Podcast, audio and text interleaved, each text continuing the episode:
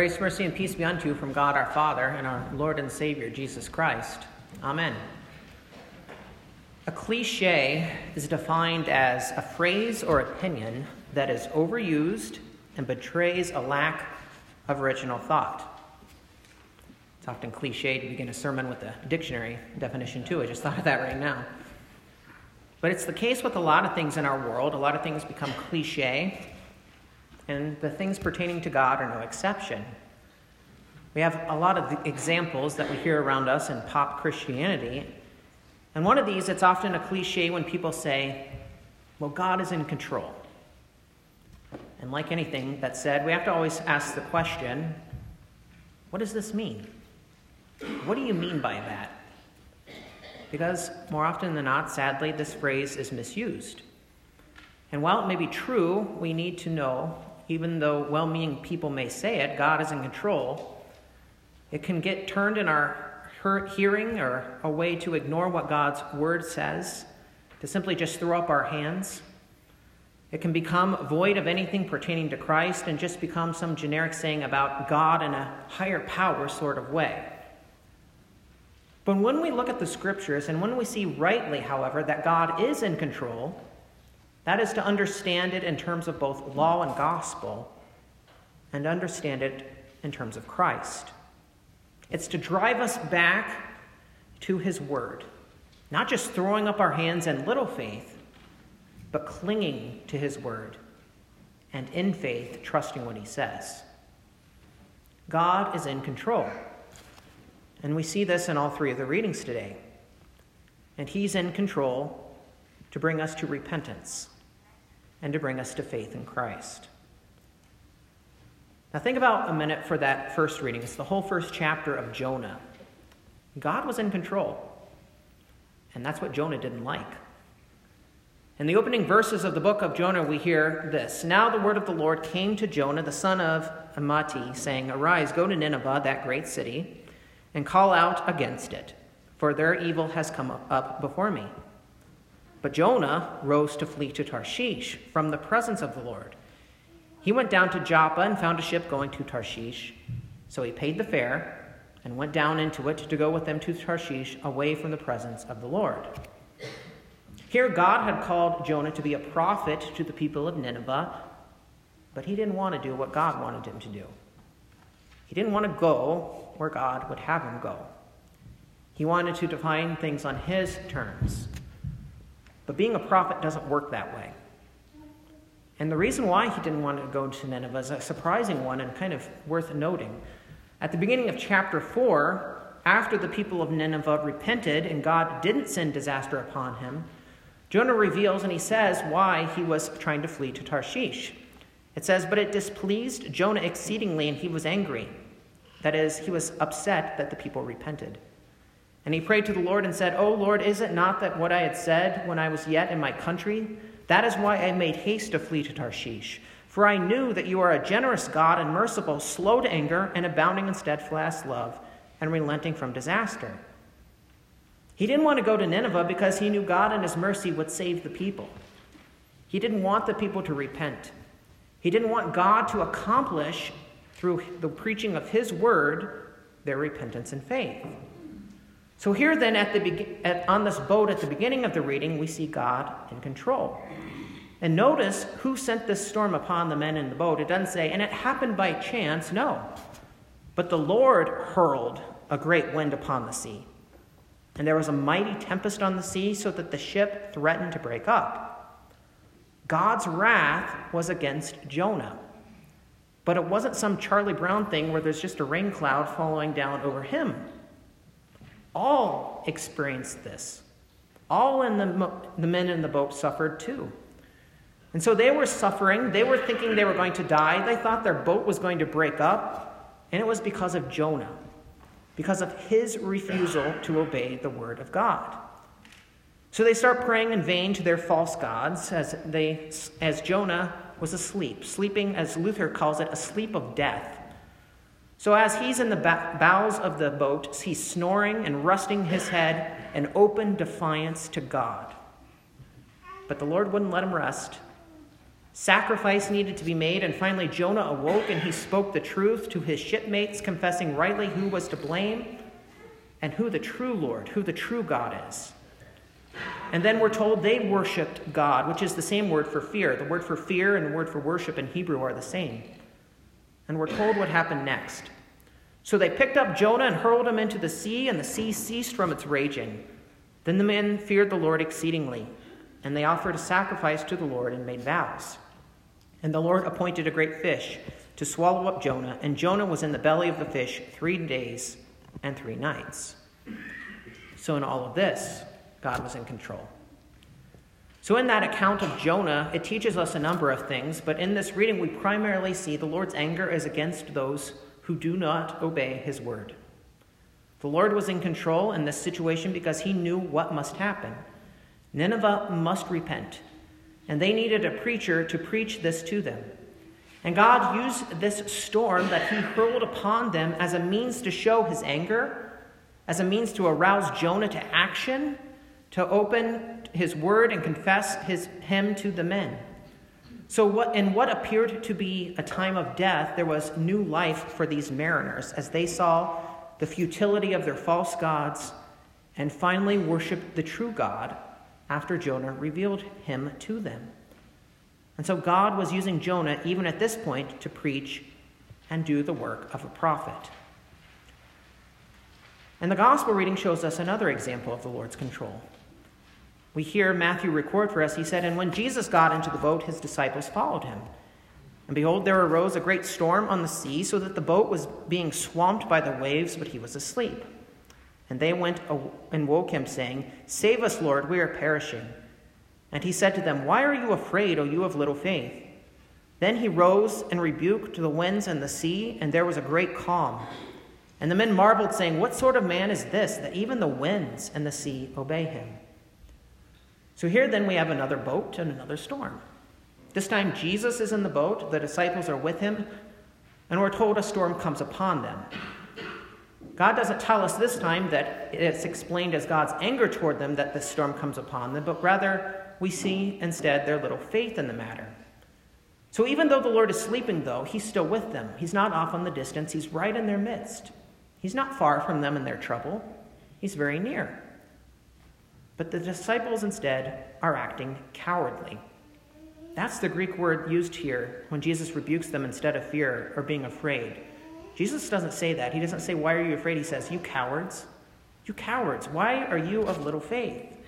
They're being cowards when it comes to this situation. And so that he rebukes them, that they would see who it is in their midst, that they would trust his care, that they would cling to his word. And then in that epistle reading, we also see something in terms of suffering. We see that all of creation is under the curse of sin. We stand in this judgment, and so does all of creation. And so, an interesting thing when you look at Romans chapter 8 and you see the all encompassing nature of sin, it tells us something that we should be surprised that we have anything good from the world around us. Because put yourself in this position. How would you like it if someone cursed your whole life, leading to your ultimate destruction? Would you give that person anything good? So, when we th- see creation is corrupted because of the fall of Adam into sin, why should we expect cows to give us milk instead of poison? Why should we expect the crops that we put into the ground to even grow and not simply yield nothing but thorns and thistles? Well, the reason why is what we hear in, in our reading today from Romans. St. Paul says, For I consider that the sufferings of this present time are not worth comparing with the glory that is to be revealed to us. For the creation waits with eager longing for the revealing of the sons of God.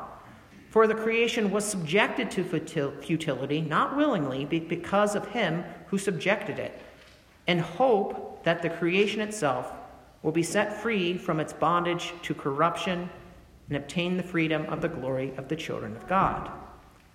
So, even in creation, even in these things around us, we see God is in control and he shows his mercy on account of Christ.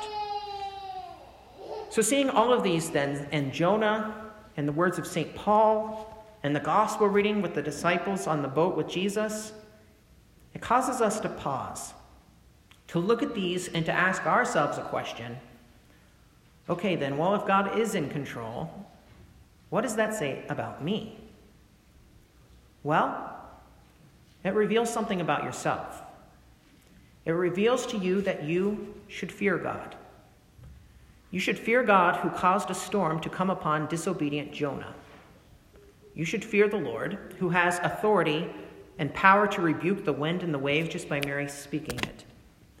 You should fear God who has justly judged all of creation because of the fall into sin. And you should fear God who alone can send you to hell forever. God is in control. And you know what? You're His creation. That means you must answer to Him. And as much as you try to wiggle around it, you can't say anything or do anything otherwise. We hear in Scripture, For the Lord the Most High is to be feared, a great king over all the earth. He subdued peoples under us and nations under our feet. So God is in control. Repent of your sin. Hear God's word. Follow his commandments. Seek not your own, own understanding. And so, with all of this, we see that God is in control, has a reason and a purpose. And it's in all of these readings and in our life, we see that it's for your benefit. And it's seen and understood rightly, properly in the person and work of Jesus. God is in control because that is who, as the creator of all things, and his purpose and proper work is to save you in Christ. That's the proper work of God. And that's the great comfort of this day as God presents this before you. This last Sunday of the Epiphany before Transfiguration, this is made known, this is revealed, this is an epiphany for you. The Lord's desire, the Lord's work, it's your salvation. And He's done it. He's done this for you in Christ. He's accomplished this for you as He has promised and freely gives it to you. Even creation around you testifies this as it gives you its fruit. The very fact that you have produce from the ground shows that God in Christ has reconciled the world to himself. We understand it in that way. It doesn't necessarily in that general way, but we understand that. The Lord's wrath has been satisfied in Jesus because he is that perfect sacrifice who was crucified, whose body was placed into the belly of the earth, who was spit out on the third day in resurrection glory as Jesus said he would do which is the sign of Jonah for the people. Jonah is a type of Christ in that way. Here's one who's thrown sacrificed to appease God's wrath and then rises on the third day.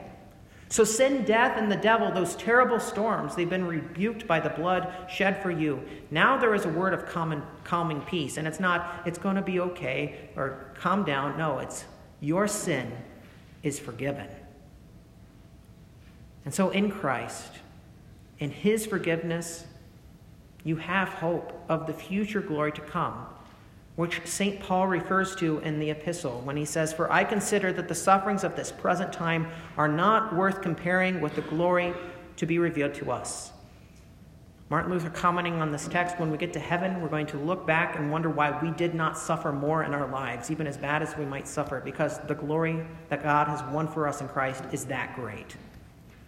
The glory to come is nothing in comparison to this world. We can't compare it. Everything now that we see around us is tainted by sin and compels into comparison to what it was before the fall into sin.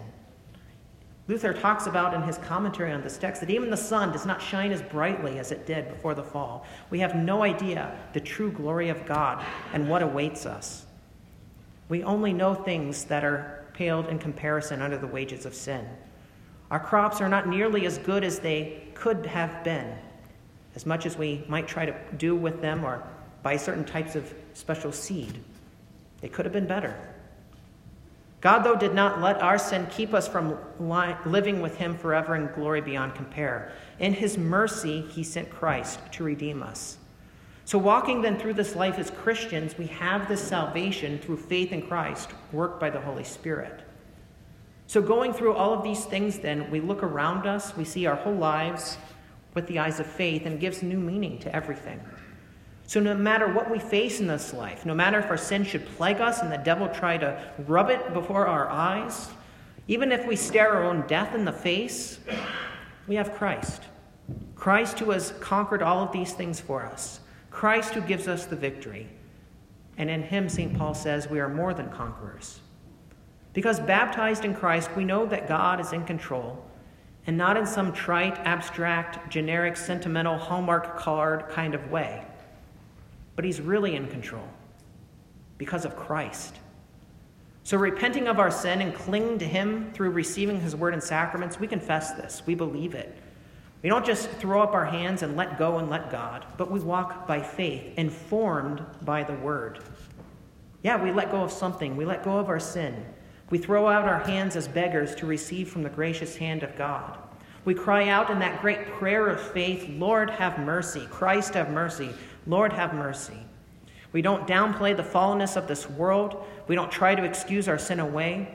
We don't try to excuse suffering away, but we realize what it is, and we know that it's, it's in fact suffering and the wages of sin, and we confess it. We hear the word of forgiveness spoken by the gospel. In the midst of all of this, then, we fix our eyes on Jesus. We fix our eyes on what is to come and know what our future glory is. And it's beyond compare, something we can't even begin to imagine. And so the Lord is in control because he is the true God who puts to shame all false gods, the God who humbles us. He alone is the Almighty God who came down from heaven to save his people whom he has created, to save you, his dear creation, that you may be his own. He's done it as he is in control for your sake and is in control in you in calling you to faith and bringing you into eternal glory. And so he doesn't leave you open-ended. He doesn't leave you in the dark about how he works. Let it never be said of us that we don't know what God is up to in our lives or how God is working. Because, in the grand scheme of things, while there may be things we don't understand on this side of the grave, we always know that God is in control and how he is doing this through his word, through his sacraments. Look to Christ crucified. Look to Christ risen, and you have the answer, just as you have salvation in him. So, thanks be to God for all of this as we hear this this day. Thanks be to God who has done wondrous things that even the wind and the sea obey him. And though our faith may be little at times and we may be cowards like the disciples, he is the one who is the author and perfecter of our faith. And because of that, we have everything. We even have everlasting life, glory beyond compare.